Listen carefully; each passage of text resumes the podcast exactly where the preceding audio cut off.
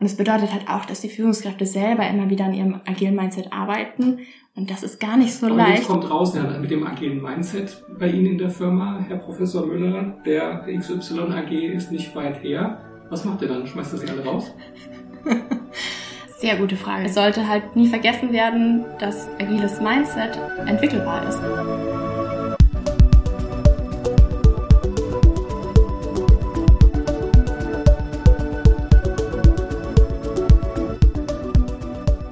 Hallo und willkommen zu einer neuen Folge von Sprint New Work New Mindset. Ich freue mich, dass ihr auch in den zweiten Teil des Gesprächs zwischen Karen Eilers und mir reinhört, in dem Karen und ich über das Thema Agile Mindset und die Ergebnisse ihrer wissenschaftlichen Studie sprechen. Wie ihr euch sicher erinnert, haben sich Karen Eilers und ich vor einiger Zeit im Deloitte Büro in Hamburg getroffen und wir haben darüber geredet, was unter Agile Mindset verstanden werden kann, wie die Studie aufgebaut war und welche positiven Erkenntnisse sie sammeln konnte.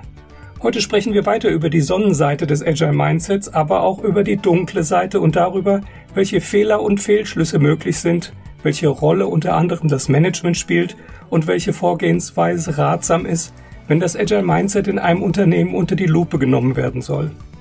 Wenn ihr die erste Folge noch nicht gehört habt, solltet ihr das unbedingt nachholen, damit ihr den roten Faden unserer Diskussion nachvollziehen könnt.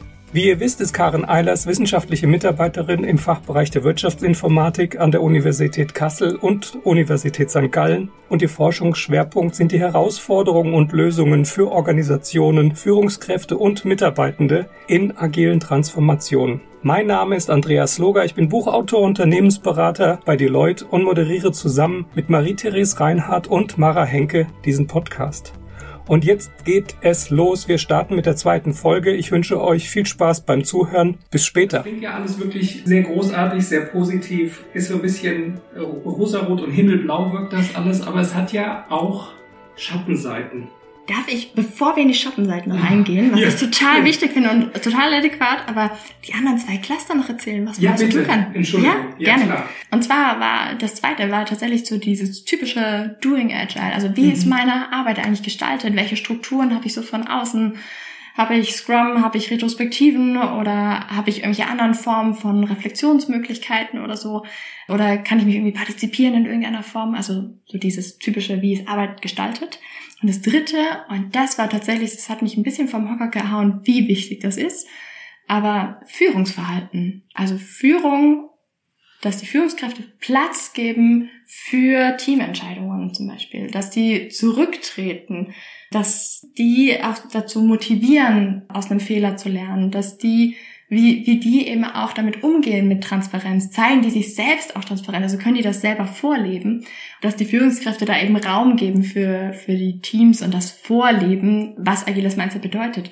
Und es bedeutet halt auch, dass die Führungskräfte selber immer wieder an ihrem agilen Mindset arbeiten und das ist gar nicht so leicht und das macht man am besten auch nicht alleine, sondern da hat man irgendwie einen Sparings-Buddy oder sowas oder eine andere Führungskraft, mit der man sich wirklich aktiv damit auseinandersetzt, aktiv reflektiert mit, hey, ich hatte gerade die und die Situation. Was hätte ich machen können, um agiles Mindset noch mehr vorzuleben? Das war auch eine ganz interessante Erfahrung für mich, dass wir haben ein großes Unternehmen begleitet, den Top-Führungskräften, 130 Top-Führungskräfte und äh, stellten dabei fest, die finden diese Agile Mindset Geschichten echt gar nicht schlecht. So, dies, das ist etwas, das finden die total gut, aber die Mitarbeitenden, wenn man das gespiegelt hat, die empfanden ihre Führungskräfte als gar nicht so Agile Mindset orientiert. Ja. Also sozusagen dieses Vorleben, das hat so gar nicht funktioniert. Also, Der Klassiker Selbstbild und Fremdbild. ja, genau, Ja. genau. Aber was du da sagst, ist ja wirklich auch wichtig, weil die Sache mit dem agilen Mindset ist etwas, was sowohl die Mitarbeiter als auch die Führungskräfte betrifft, aus unterschiedlichen Perspektiven. Also die einen, die die Rahmenbedingungen brauchen, das überhaupt dann aufbauen, entwickeln zu können, und die anderen, die darauf achten müssen, dass es sich entwickeln kann. Und das ist ja so ein bisschen etwas, was auch als Plattitüde sehr oft zitiert wird. Ne? Also agiles Mindset der Führungskraft oder die agile Führungskraft, das sind ja auch diese die sprachlichen Stilblüten, die sich daraus ergeben, oder der Servant Leader. Worum es ja geht ist, und das hast du ja auch rausgefunden, dass es wirklich weit über diese Plattitüde hinausgeht, dass es ein wesentlicher, wenn nicht der wesentlichste oder einer der wesentlichen Faktoren ist, dass Führungskräfte die Verantwortung tragen beziehungsweise auch die Macht haben, diese Rahmenbedingungen einzuschränken oder zuzulassen, dass sich ein wie von dir beschriebenes agiles Mindset entwickeln kann mhm. bei den Mitarbeitern? Also ich, ähm, Agile Leadership ist für mich tatsächlich als Führungskraft ein agiles Mindset haben und sich darum kümmern, dass das Team oder die Mitarbeitenden Rahmenbedingungen haben, in denen sie ein agiles Mindset entwickeln können. Das, diese zwei Facetten machen für mich Agile Leadership aus. Was ein sehr hoher Anspruch ist an Führungskräfte. Total. Weil ich bin Richtig ja nicht schwierig. mehr in der Rolle des Alleswissers, ja. der also der fachlich kompetenteste ist, der die Entscheidungsautorität hat, der Anweisungen gibt, wann was von wem ja. bis wie zu tun ist, sondern dass ich mich wirklich zurücknehme und mein Team als System verstehe und betrachte und es unterstütze. Also wie Luhmann Beobachter erster, zweiter Ordnung, dass ich eben nicht ständig mich involviere, sondern am, am Spielfeld dran stehe, wie ein tatsächlicher Trainer und gucke an, sind die Rahmenbedingungen da, ja. damit mein Team in der Form die Mitarbeiter, Mitarbeiterinnen sich entfalten können, ihre Leistungen ja. erbringen können, die wir jetzt für unser Unternehmen benötigen. Das ist ja eine von Selbstverständnis was völlig anderes. Nur das hat auch keine Führungskraft gelernt. Woher nee, ist richtig schwierig. Total. Also ähm, ich habe selber vier Mitarbeiter, also vier studentische Hilfskräfte bei mir. Und wir arbeiten sozusagen auch, ich sage mal nur mit agilen Elementen. Also weil wir können Scrum nicht in der vollständigen Form umsetzen, was ich eigentlich sehr schade finde. Aber wir versuchen sozusagen das zu nehmen, was uns am meisten Wert schafft. Jetzt haben wir natürlich das klassische Problem. Ich, Scrum Master und Product Owner sozusagen in einem wäre. Und ich habe gesagt, ich möchte ganz bewusst aus dieser Rolle eigentlich raus. Ich, ich bin natürlich die disziplinarische Vorgesetzte, weil ich, ich, ich bin die, die Führungskraft, aber ich möchte gerne, dass mein Team nach dem Pull-Prinzip arbeiten kann. Ich möchte gerne, dass die gut miteinander reflektieren können. Ich möchte, dass die eine klare Kommunikation miteinander haben. Und ich möchte Rahmengeber sein. Also wir hatten dann irgendwann mal auch so Bilder gestaltet mit, hey, wie arbeiten wir denn eigentlich zusammen? Und für mich ist es eher so, ich bin da und mache die Arme ganz weit auf und so, ich guck, dass ihr gut arbeiten könnt. Das ist mein Job. Meine Aufgabe ist, dafür zu sorgen, dass ihr richtig gut arbeiten könnt. Mhm. Und wenn ich irgendwas nicht sehe, dann müsst ihr mir das sagen und auch immer wieder Feedback einzusammeln, dass meine Mitarbeiter mir sagen, ey Karen, da war dein Mindset jetzt aber nicht so ganz agil, ne?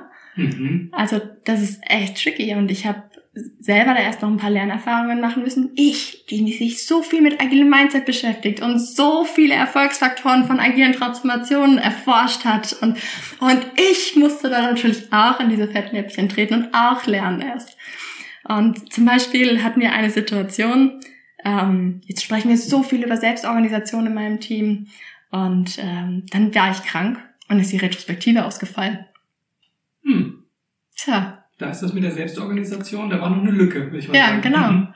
Und für mich war das total vom Pfosten gelaufen für mich. Ich dachte, huch, was ist denn hier gerade passiert? Ich dachte, ich bin so ein super agile Leader. War ich in dem Moment wohl irgendwie nicht. Musste erst lernen mit, ah, okay, ich strukturiere immer die Retrospektive und wenn ich die Struktur nicht vorgebe, dann fühlten die sich halt verloren. Und die dachten mit, na, ist ja kein Problem, Karin ist ja irgendwann wieder gesund. Dann machen wir die Retrospektive dann. Ich sage, nein, ihr könnt euch doch verbessern ohne mich. Ihr braucht mich ja dafür ja, gar nicht. die Retrospektive ja wohl offensichtlich für dich. Ja, es war hm. meine Retrospektive, nicht deren Retrospektive. Ja, oh, wichtiges Learning, meine Güte. Da gehört ja auch sehr viel Selbstkritikfähigkeit als Führungskraft dazu. Total. Ne? Und ja. sich das auch einzugestehen und jetzt nicht zu sagen, jetzt habe ich versagt, sondern ich habe da was erkannt und das hilft mir jetzt weiter. Das ist ja auch wieder auch nicht jeder Manns, jeder Frau's Sache. Und wir hatten dann in der nächsten Retrospektive Retrospektive musste ich das dann erstmal ansprechen mit, hey, was, was kann ich denn da tun oder was, was ist denn da eigentlich passiert? Und es kam raus, dass die, meine Mitarbeiter sich gar nicht in der Lage fühlten, so eine Retrospektive selber durchzuführen. Mhm. So, ha, das Problem können wir total einfach lösen. Und dann haben wir, äh, haben sie vorgeschlagen mit, hey, können wir nicht einfach jeder mal eine Retrospektive selber machen und du gibst uns ein paar Tipps, was wir tun können oder so? Und dann Seitdem ist das einfach, Retrospektive durchführen ist bei uns eine User Story bei uns im Backlog. Und man kann sich die ziehen. Und wenn sie übrig bleibt, weil andere Sachen höher priorisiert sind, dann mache ich's, weil ich bin die schnellste im Retrospektiven vorbereiten. Also ich kann es am effizientesten vorbereiten. Aber jeder meiner Teammitglieder ist jetzt in der Lage, selber eine Retrospektive durchzuführen. Und das Schönste, das diesen Effekt habe ich total unterschätzt, wenn ich selber Retrospektiven vorbereite, dann sind die ja immer so, wie ich denke, das braucht's jetzt oder das kann ich mit denen machen oder so. Und wenn die das machen, dann entstehen manchmal total lustige, völlig abgefahrene Retrospektiven, wo ich gedacht hätte, puh, also so Superhelden-Retrospektiven kann ich mit meinen Mitarbeitenden nicht machen. War totaler Quatsch. Die haben völlig selbstverständlich Retrospektiven und Cocktail-Themen mit eingebaut und dann auch mal, also ich arbeite immer gerne mit dem Retromaten und passe das so ein bisschen auf mich an, was ich gerade brauche oder was das Team gerade braucht. Und die haben halt äh, auch mal so automatisierte Geschichten ausprobiert und irgendwas mit Chatbots und GIFs und so, wo ich dachte, krass, hätte ich gar nicht so gedacht. Unsere Retrospektiven sind viel besser. Richtig kreativ geworden. Ja. Toll. Genau. Und war aber ein wichtiges Learning für mich so als Agile Leader. Nicht zu viel Struktur vorgeben, nur Rahmen. Ja, Kompliment. Das äh, kriegt auch nicht jeder hin, was ich so aus meiner persönlichen Beobachtung immer wieder feststelle. Können wir zu den dunklen Seiten? Sehr kommen? gerne. Jetzt können wir gerne zu den dunklen Sachen. Ja. Die dunkle Seite dessen, was du da rausgefunden hast, wo viel Licht ist, ist ja viel Schatten, wie wir so schön sagen. Wenn jetzt das Szenario, das ich da strapazieren möchte, ist, ein Unternehmer engagiert dich, du machst diese Befragung und du stellst fest, welchen Reifegrad oder welche Ausprägung, welchen Zustand eines agilen Mindsets du im Unternehmen feststellen kannst. Du kannst beschreiben, welche Rahmenbedingungen sind da und welche ähm, Ausprägungen sind sichtbar. Was macht denn jetzt ein Unternehmer mit dem Ergebnis? Entlässt er die Mitarbeiter und Mitarbeiterinnen, die dem agilen Mindset-Niveau, das du festgestellt hast, nicht entsprechen? Also was er glaubt, was notwendig ist? Weil du hast auch von Daten gesprochen. Ne? Du als Wissenschaftlerin, du nimmst die Daten an dich und jeder unterstellt dir erstmal, du gehst damit vertrauensvoll um. Der Betriebsrat ist mit Sicherheit auch damit einverstanden, alles schön. Aber jetzt kommt raus, ja, mit dem agilen Mindset bei Ihnen in der Firma, Herr Professor Müller, der XY AG ist nicht weit her. Was macht er dann? Schmeißt er sie alle raus? Sehr gute Frage. Ich glaube, dass es schon viel früher beginnt, allein in der Feststellung mit, wie agil musste mein Mindset eigentlich sein, damit es agil genug ist. Also wenn ich das agile Mindset zum Beispiel messe von 1 bis 5 und 5 ist die höchste Ausprägung des agilen Mindsets, dann ist die Frage, wo mache ich denn den Cut-off? Brauche ich jetzt eine 4,8, damit mein agiles Mindset agil genug ist oder reicht auch eine 3,5? Ja. Also alleine diese Frage ist schwierig. Wenn wir sowas machen, dass wir über größere Mitarbeitenden Pools zum Beispiel sowas vermessen, dann haben wir natürlich immer mehr Erfahrungswerte, weil wir natürlich unterschiedliche Teams reinschauen. Wir können das dann viel besser ins Verhältnis setzen. Wie dynamisch ist tatsächlich die Außenwirkung? Wie stabil sind die Teams? Wie lange arbeiten die schon so? Sind die gerade am Anfang ihrer agilen Transformation oder später? Wie sind die Arbeitskontexte drumherum? Und damit können wir zum Beispiel diese Frage eher einordnen. Mhm und damit natürlich äh, neutraler arbeiten. Aber wenn ich als Unternehmen solche Ergebnisse bekomme, dann geht es nicht darum, die Konsequenzen auf der Mitarbeiterebene anzusetzen, sondern eher zu gucken, okay, das ist unser Status quo in der Belegschaft, das wirklich differenziert anzuschauen, also nicht nur unser Durchschnittswert ist 4,3 oder 3,8, sondern zu gucken, wie ist das wirklich verteilt in den unterschiedlichen Teams, ähm, wie ist das auch differenziert zu betrachten in diesen vier Facetten und mhm. nicht das alles in einen Topf zu werfen. Also es nicht zu sehr zu vereinfachen, dann wird man den Menschen einfach nicht gerecht. Und dann aber zu sagen, okay, was machen wir jetzt als Unternehmen, um diese, äh, um Rahmenbedingungen zu schaffen, diese vier Facetten zu verbessern. Das kann super gut dadurch passieren, dass ich wirklich partizipative ähm, Aspekte aufgreife, also zum Beispiel Open Spaces mache mit, hey, schau mal, lass uns die Ergebnisse diskutieren. Also die blanke Zahl selber ist gar nicht das Wertvollste, sondern das Wertvollste ist eigentlich, was aus der Diskussion über die Ergebnisse entsteht. Also wenn ich dann zum Beispiel diese Themen diskutiere in großen Workshops oder in Open Spaces äh, oder in World Cafés zum Beispiel, dann tauchen manchmal totale Basic-Fragen auf, wo, ich, wo man dann feststellt, ach, das ist noch gar nicht klar gewesen. Und das ist manchmal nur sowas wie, Herr, wer ist denn jetzt eigentlich unser Kunde im Team? Mhm. Ach so, da, so habt ihr das verstanden. Ah, okay. Also, dass die Teams miteinander eine gemeinsame Gesprächsbasis bekommen, damit zu arbeiten.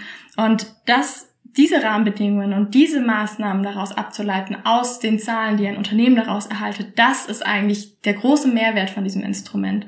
Und nicht zu sagen, was ist, es ist eine Personalauswahlgeschichte, sondern es ist ein Personalentwicklungsinstrument. Das ist ein ganz wichtiger Punkt. Ich bin froh, dass du das so klar auch sagst, weil so habe ich das auch verstanden. Ich, mein Betrachtungsgegenstand ist zwar die Belegschaft, sind die Mitarbeiter und Mitarbeiterinnen, weil ich mit, mit in, im Dialog mit diesen Personen beschreiben kann aus ihren Äußerungen, wie weit ist das agile Mindset nach den Kriterien, die du aufgestellt hast, sichtbar und ausgeprägt. Aber dass die, die Quelle der Verbesserungspotenziale eben jenseits der Mitarbeiter liegt, und zwar auf der Seite der Rahmenbedingungen des Umfeldes. Das, da muss ich dann reingucken als Führungskraft oder als Unternehmer und sagen, welche Rahmenbedingungen muss ich verändern. Zum Beispiel Psychological Safety, wir hatten das, deswegen genau, wiederhole genau. ich es jetzt nur an der Stelle, zu sagen, wo haben mit meine Mitarbeiter, Mitarbeiterinnen in irgendeiner Form Hemmungen, weil sie Repressalien befürchten und deswegen nicht ein agiles Mindset in der Form, wie wir das für unsere Arbeit eigentlich brauchen, ausprägen können. Das ist ein ganz wichtiger Punkt, weil genau. ansonsten ist es yet another, genau, uh, firing tool. Ja, genau. genau. Ja. Und da ist zum Beispiel auch ganz spannend, wenn man dann sieht, okay, die Mitarbeiter finden das vielleicht gar nicht relevant für ihre Arbeit, aber der Arbeitgeber denkt, es ist total relevant für die Arbeit. Und allein solche Gaps, solche Unterschiede irgendwie klar zu machen mit, hey, wenn ihr aber äh, hier wären noch bestimmte Potenziale frei, wenn man nach dem und den Aspekten arbeiten würde, dann entsteht da wirklich Wert. Ja. Aber einfach nur eine Durchschnittszahl zu nehmen, das ist nur eine Zahl. Aber ja, aber es ist halt eine einfache Antwort auf eine komplexe Frage. Ja, und die wird ja genau. in der Wirtschaft allgemein sehr gerne angenommen, ne? weil man will ja einfache ja, Rezepte genau. haben. Weil die Welt ist so schon kompliziert genug. Genau. Aber das gibt's halt nicht. Das genau. ist halt ein Wunschdenken, das keiner erfüllen kann. Und gerade bei Mindset-Aspekten, also Dinge, die so nah in die Persönlichkeit gehen, da müssen Unternehmen aufpassen, dass sie nicht zu sehr in die Persönlichkeitsrechte der Menschen selber eingreifen, weil dann einfach ganz schnell auch Reaktanz entsteht. Also niemand mag gerne Aussagen hören mit, äh, wir schrauben da ein Mindset rum oder sowas. Also das, dann schießen wir uns selbst ins Knie. So, es geht immer darum, okay, gut, wir haben jetzt mitbekommen, das ist der Status quo und wir versuchen jetzt mal was, um die Rahmenbedingungen zu verändern und gucken, wie verändert sich das jetzt in unseren Zahlenwerten. Da sprichst du den nächsten Punkt auf der dunklen Seite an, der mich sehr beschäftigt, und zwar genau dieser, dieser Fakt oder diese Beobachtung, ob das ein Fakt ist, sei mal dahingestellt, diese Beobachtung, dass wir in der Vergangenheit als Angestellte im Wirtschaftsunternehmen vor allem Qualifikation mitbringen mussten und Erfahrungen. Also es wurde für eine bestimmte Stellenausschreibung aufgelistet, welche Kenntnisse, welche Zertifizierung, welche Erfahrungen in welcher Branche muss ein Mitarbeiter, eine Mitarbeiterin mitbringen, um für eine Stelle, eine Position in meinem Unternehmen qualifiziert zu sein. Natürlich wurde dann auch im, im Bewerbungsgespräch unvermeidbar auch die Persönlichkeit wahrgenommen, der individuelle Eindruck. Also stimmt die Chemie, passt das zu dem, wie kann ich die, den Mitarbeiter, die Mitarbeiterin, den Bewerber, die Bewerberin einschätzen. Aber jetzt mit dieser Diskussion um das agile Mindset habe ich den Eindruck, dass die Gefahr einer Grenzverschiebung droht, dass also nicht nur die Kenntnisse und Fähigkeiten abgefragt werden, sondern auch Persönlichkeitsmerkmale, Charakteristika, also dass es eine Übergriffigkeit droht, dass man auch noch einer ganz bestimmten einem ganz bestimmten Meinungsbild, einer ganz bestimmten Einstellung entsprechen muss, um sich überhaupt noch qualifizieren zu können für eine Stelle. Und das halte ich für sehr schwierig. Wie schätzt du das ein? Hm, ich glaube, dann sind wir wieder in dem Thema, es ist halt kein Personalauswahlthema, genau. sondern Personalentwicklungsthema. Also ich bin eigentlich der Meinung, dass Persönlichkeitstests schon ziemlich lange im Personalauswahlprozess integriert sind. Also zum Beispiel hat man sehr früh herausgefunden, dass äh, Gewissenhaftigkeit, Gewissenhaftigkeit gehört zu den sogenannten Big Five, also so Persönlichkeitseigenschaften, die wir auf der ganzen Welt in allen Kulturen finden. Und dass Gewissenhaftigkeit zum Beispiel eine sehr hohe äh, Korrelation hat mit zukünftigem Berufserfolg. Und was machten die Unternehmen natürlich? Alle Bewerber sind durch so einen Big Five Persönlichkeitstest geschleust worden und dadurch die Teilnehmer genommen, die eine hohe Gewissenhaftigkeitsausprägung hatten. Oder auch Integrity-Tests, wie es in äh, US-amerikanischen Bereich ist.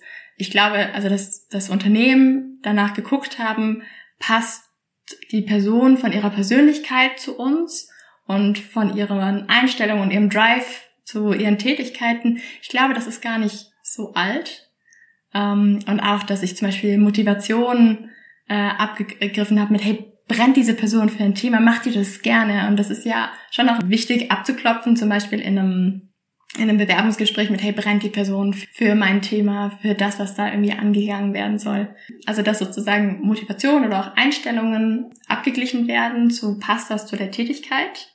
Das finde ich gar nicht so dramatisch, aber ich glaube, es es sollte halt nie vergessen werden, dass agiles Mindset entwickelbar ist. Dann würde es ja bedeuten, dass es in der Bewerbungssituation, im Bewerbungsgespräch nicht hingehört oder es keinen Sinn macht, es dort zu erfassen. Weil es ist ja egal, wie ich mich im Bewerbungsgespräch jetzt darstelle, und da ist für mich auch sehr viel Geschäftsfolklore mit dabei. Ich kann ja mhm. auch einen ganz bestimmten ganz bestimmte Ausprägung an Gewissenhaftigkeit mhm. und so weiter in einem Assessment Center oder in einem Bewerbungsgespräch auch simulieren. Also, ja. ne, also genau. wenn man ein paar Bewerbungsgespräche mitgemacht hat, dann kann man mit diesem Repertoire ja auch spielen. Und ich ja. äh, gebe jemand vor zu sein, der ich gar nicht bin.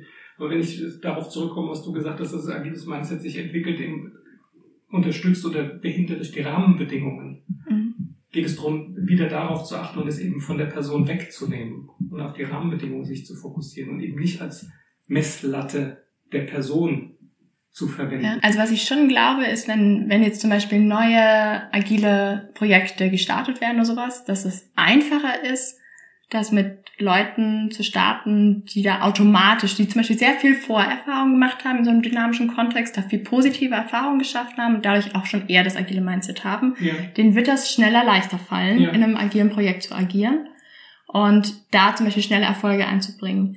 Ähm, aber es ist halt kein, kein Auswahlgrund, äh, also jemanden nicht mit reinzunehmen, weil sein agiles Mindset vielleicht nicht ausgeprägt genug ist. Wenn wir zum Beispiel in andere Disziplinen reinschauen, zum Beispiel die, die Entwicklungspsychologie oder die Pädagogik, dann sehen wir, dass eigentlich viele Dinge, die das agile Mindset beinhaltet, schon auch in früher Kindheit bei uns mit drin sind. Also Kinder möchten natürlich Dinge selber ausprobieren, die möchten selber mit der Gabel essen, die möchten irgendwann nicht mehr gefüttert werden. Oder dieses ständige Try and Error, wenn der Turm umgefallen ist, baue ich natürlich wieder auf und meinetwegen auch 5000 Mal.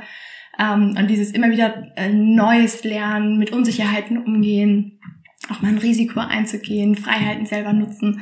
Das ist also erstmal niemanden, wenn ich Mitarbeiter habe, von denen ich sofort weiß, mit okay, gut, die sind schon lange geprägt irgendwie in dem Bereich. Wir finden zum Beispiel auch keine Korrelation, das fand ich am Anfang ganz spannend, zwischen Alter und agilem Mindset was ich ja eigentlich so gedacht hätte. Ne? Man sagt ja auch gerne, so einen alten Baum verpflanzt man nicht. Also wenn ich lange in hierarchischen Konzernstrukturen gearbeitet habe, dann fällt mir vielleicht das Arbeiten in so einer kleinen agilen Software Innovation Hub Geschichte vielleicht viel schwerer. Aber das haben wir tatsächlich nicht entdecken können. Aber viel eher mit, umso äh, länger ich mich mit Agilität beschäftige, also Erfahrungsjahre, die korrelieren ziemlich gut mit agilem Mindset. Das ist ein ganz, ganz wesentlicher Punkt. Das bestätigt auch meine Wahrnehmung also rein subjektiv über die letzten Jahre, dass es altersunabhängig ist, dass es geschlechtsunabhängig ist, dass es also diese ganzen Faktoren eben auf der persönlichen Seite keine Rolle spielen, dass ja. jeder in der Lage ist, diese, diese Form der Einstellung ähm, zu entwickeln, wenn man ihn oder sie denn überhaupt lässt. Mhm. Ich würde eine Einschränkung machen.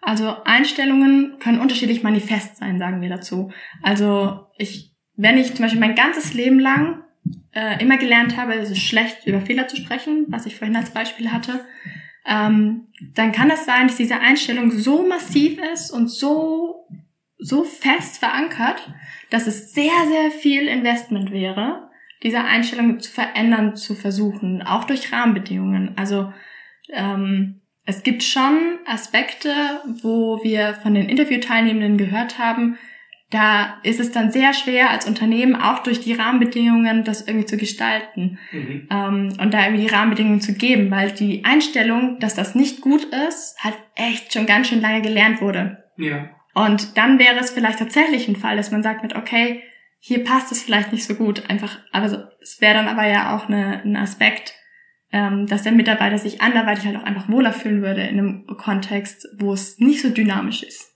Und das finde ich, muss einfach auch völlig legitim sein. Unsere Unternehmen werden, so wie wir das momentan sehen, immer hybrid sein. Also wir werden das Unternehmen komplett agil sind und es nicht äh, klassische äh, Abteilungen oder Teams gibt oder sowas. Ich glaube, das ist Illusion. Nee, ich glaube auch, dass es ähm, eine, eine Fehlentwicklung ist, zu sagen, alle Bereiche, jeder Bereich in meiner Firma muss dieser Idealvorstellung von Veränderungsfähigkeit entsprechen, weil ich als Unternehmen, ja. ich brauche ganz ambidextrisch gesehen sowohl die veränderungsfähigen Teile, also neue Produkte zu entwickeln, neue Services, Geschäftsprozesse anzupassen an Marktveränderungen, an Krisen ähm, und, und derartige Einflüsse, aber ich brauche auch Stabilität in meiner Organisation. Ich benötige qualitativ hochwertige, effiziente, automatisierte Geschäftsprozesse. Also ich möchte keinen agilen Auftrags ähm, Abwicklungsprozess ja. haben. Agile Buchhaltung ist auch ganz schön schwierig. Ich auch nicht, ja. Genau. Da ist also da ist äh, kreative Buchführung vielleicht, aber agile Buchhaltung, also zu sagen, ähm, da will ich Stabilität, da will ich Qualität und Zuverlässigkeit. Da will ich mir eben äh, mich darauf verlassen können, dass Mitarbeiter, die da ein Auge drauf haben, für die das auch wichtig ist und das ein Wert an sich ist, genau. dass ich diese Einstellung dort fördere und habe, dass ich mir darüber keine Gedanken machen muss, dass plötzlich irgendwas in meinem Kontostand daneben geht. Genau, es also gibt die klare Best Practice, den Masterplan und den bitte durchführen. Genau, genau. und das ist, das ist ein Wert an sich ja. und äh, das ist auch eine Diskussion, die ich immer wieder in Firmen beobachte, dass sich zwei Klassengesellschaften entwickeln in Organisationen. Da gibt es die hippen Agilen, die neue Produkte machen und die Mitarbeiter und Mitarbeiterinnen, die auf Qualität und, und Stabilität und Konsistenz ausgerichtet sind und das bewahren, werden stigmatisiert. Aber ich brauche als Unternehmen ja beides. Ja, ich, mein erster Gedanke war gerade mit, naja, so Qualität müssen hoffentlich die Innovation Hubs auch liefern. Ja, also ich, ich verstehe auch total, was du meinst. Wir haben das zum Beispiel früher schon gehabt in der bimodalen IT. Also man hatte in der IT ja früher schon die Aspekte mit, ah, wir brauchen irgendwie Innovation und gleichzeitig müssen unsere Systeme aber auch einfach stabil laufen und so. Und wie kriegen wir das in einem Unternehmen gelöst?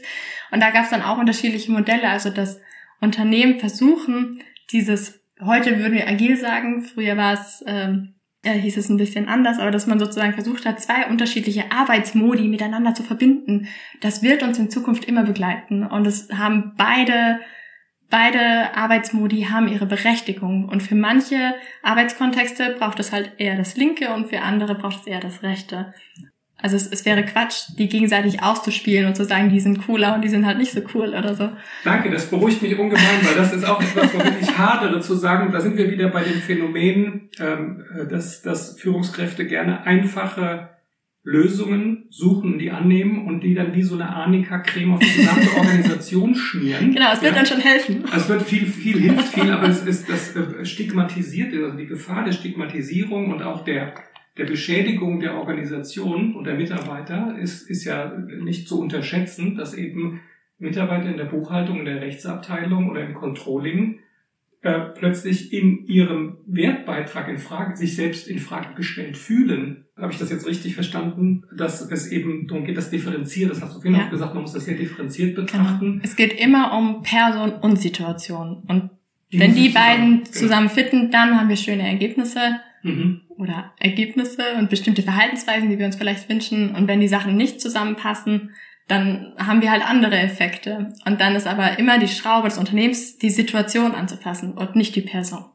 Genau, Rahmenbedingungen schaffen. Rahmenbedingungen schaffen. Genau. Für mich drängt sich dann ein Stück weit auf, was, wenn man ähm, dein Modell und das, was ihr da, was du da empirisch auch festgestellt hast, wenn man das anwendet, ist es ganz wichtig, dass diejenigen, deine Auftraggeber oder die, die Anwender sich mit dem Thema auseinandersetzen und ein Stück weit eine Schulung erleben, um mit diesen, mit diese, diese Differenzierung auch nachvollziehen zu können, auch richtig anzuwenden und zu verstehen, um eben nicht in, in die Falle eines Kurzschlusses, einer, einer Fehlinterpretation zu laufen. Äh, du meinst von dem Agile Mindset Instrument, oder? Genau, genau. Ja, also normalerweise ist es tatsächlich so, dass auch hochgradige Persönlichkeitstests zum Beispiel werden eigentlich nicht an Nicht-Psychologen rausgegeben.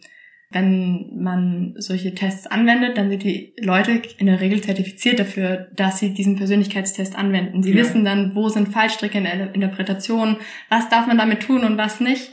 Und ähm, würde ich immer einem Unternehmen empfehlen, da entweder also irgendwie eine objektive Persönlichkeit mit reinzunehmen, also zum Beispiel eine wissenschaftliche Institution oder so oder jemand, der wirklich einen psychologischen Hintergrund hat. Die haben nämlich in der Regel auch diese, diesen Hintergrund dafür, wie man mit Persönlichkeitsmerkmalen und Tests äh, umgehen kann.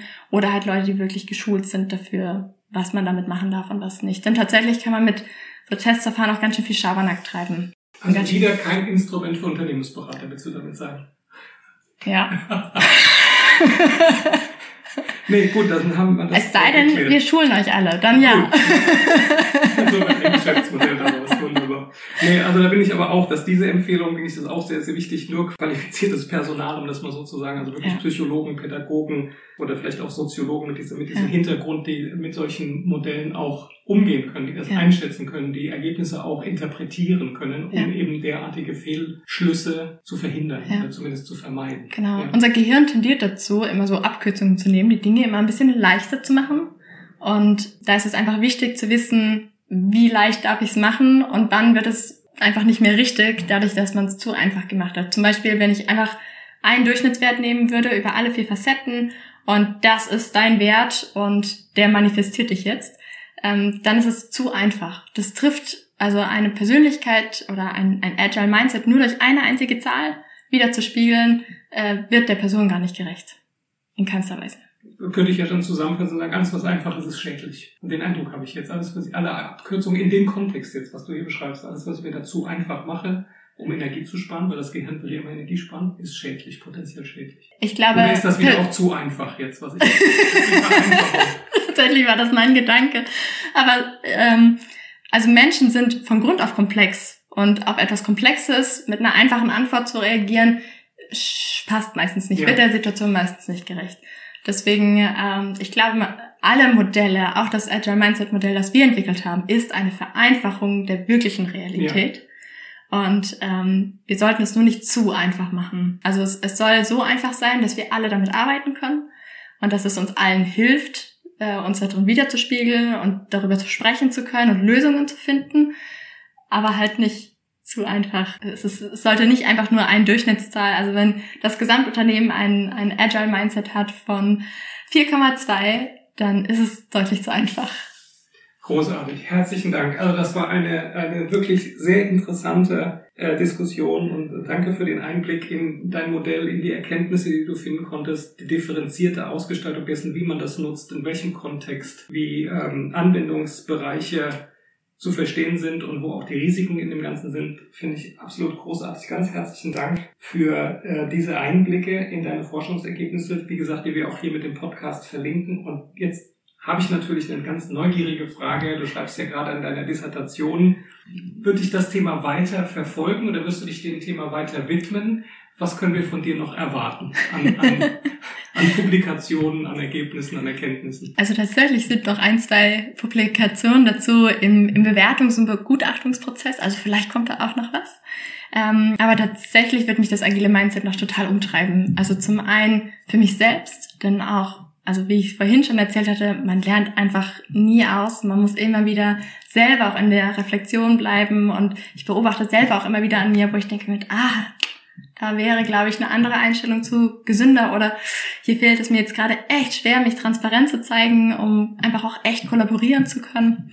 Also mich selber wird es umtreiben für meine Entwicklung, aber ich möchte eben auch in Zukunft äh, andere Unternehmen dabei begleiten, äh, mehr agiles Mindset, Rahmenbedingungen gestalten zu können mhm. und werde da jetzt in der Wirtschaft einsteigen und da und die Unternehmen unterstützen in der Hinsicht. Großartig, das, das lässt ja hoffen, das freut mich. Also du bleibst, dem, du bleibst dem Thema treu und da können wir uns noch auf weitere Veröffentlichungen freuen. Ja, dann bleibt mir nichts weiter, als mich ganz herzlich bei dir zu bedanken. Das war ein super, ein super Gespräch, ähm, dass du dich da all den, den Fragen so offen und interessiert gestellt hast. Und ich wünsche dir alles Gute. Ich hoffe, wir können uns vielleicht mal wieder zu einem anderen Thema austauschen in unserem Podcast. Sehr gerne. Ich schätze sehr deine, deine kritischen Fragen auch dazu. Also genau das ist wichtig. Wir müssen immer nach rechts und links gucken, gucken, wie können wir Dinge verbinden, wo sind schwierige Aspekte davon, wie können wir die Dinge wirklich nutzen, wie vielleicht auch nicht so damit wir einfach wertschaffend Erkenntnisse aus der Wissenschaft in die Praxis transferieren können. Und da helfen auch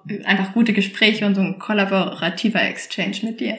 Genau das ist das, was wir mit diesem Podcast auch versuchen, wenn wir, wenn wir euch Wissenschaftler einladen oder es schaffen, mit euch ins, ins Gespräch zu kommen. Das hatten wir auch mit Thorsten Vogt, der ist ja äh, Professor für Soziologie an der RWTH, mit dem ich über das Thema Lüge in der Wirtschaft gesprochen habe. Dieser Austausch zwischen Unternehmensberatung, Wirtschaft und Wissenschaft, diesen, diesen Dreiklang zusammenzubringen, halte ich für unglaublich wichtig. Dieses, auch diesen interdisziplinären Austausch, der aus meiner Sicht äh, immer kürzer zu kommen scheint, aber so wertvoll ist eben für alle in der Wirtschaft tätigen Bereiche wie diesen. Deswegen ganz herzlichen Dank für dieses Schlusswort. Das macht mir natürlich Mut, dass ich als Unternehmensberater auch immer ja, noch eine Rolle spiele. Das freut mich und wünsche noch alles Gute und einen ganz tollen Abend. Danke dir. Danke, auch dir, Andreas. Ja, Agile Mindset ist ein vielschichtiges Thema. Ich denke, das ist in den beiden Folgen, die Karin Eilers und ich zusammen aufgenommen haben, klar geworden. Ich fand es sehr hilfreich, dass sie das ganze Thema mal von Grund auf aus wissenschaftlicher Sicht ganz strukturiert, ganz grundsätzlich aufgezogen und hinterfragt hat und ein Modell entwickelt hat, das man als Entwicklungswerkzeug für Mitarbeiter, für Organisationen nutzen kann und nicht als Bewertungsmaßstab für die Verhaltensweisen von Menschen in Organisationen, was ja das ist, was agile Transformation, was die agile Bewegung, wie sie nach wie vor genannt wird, ja im Fokus hat. Karin und ich haben uns nach der Aufnahme noch eine ganze Zeit sehr intensiv und angeregt über das Thema weiter unterhalten und sind so darauf gekommen, dass Kompass der richtige Begriff oder ein treffenderer Begriff wäre, der beschreibt, worum es beim Agile Mindset eigentlich geht. Also ein Kompass, den man nutzen kann, um durch die Entwicklungspotenziale der Organisation, was die Kooperation und die Zusammenarbeitseinstellung angeht, hindurch navigieren kann, dass man an der richtigen Seite die angemessenen, die richtigen Maßnahmen entwickeln und anwenden kann, um sukzessive ein Umfeld zu schaffen, in dem Mitarbeiter sich einbringen können, sich entfalten können und das Leistungsniveau aufbauen können, das ein Unternehmen benötigt, um in Wettbewerb bestehen zu können oder auch die Veränderungsfähigkeit aufbauen kann, die es braucht, um Veränderungen der Umwelt durch Wettbewerber, durch Marktveränderungen verarbeiten kann oder eben auch selbst Veränderungen in den Märkten auslösen kann. Ich hoffe, die beiden Folgen haben euch gefallen und ich freue mich, wenn ihr auch das nächste Mal wieder reinhört in unseren Podcast Sprint New Work, New Mindset. Bis dahin bleibt gesund und vor allem bleibt agil.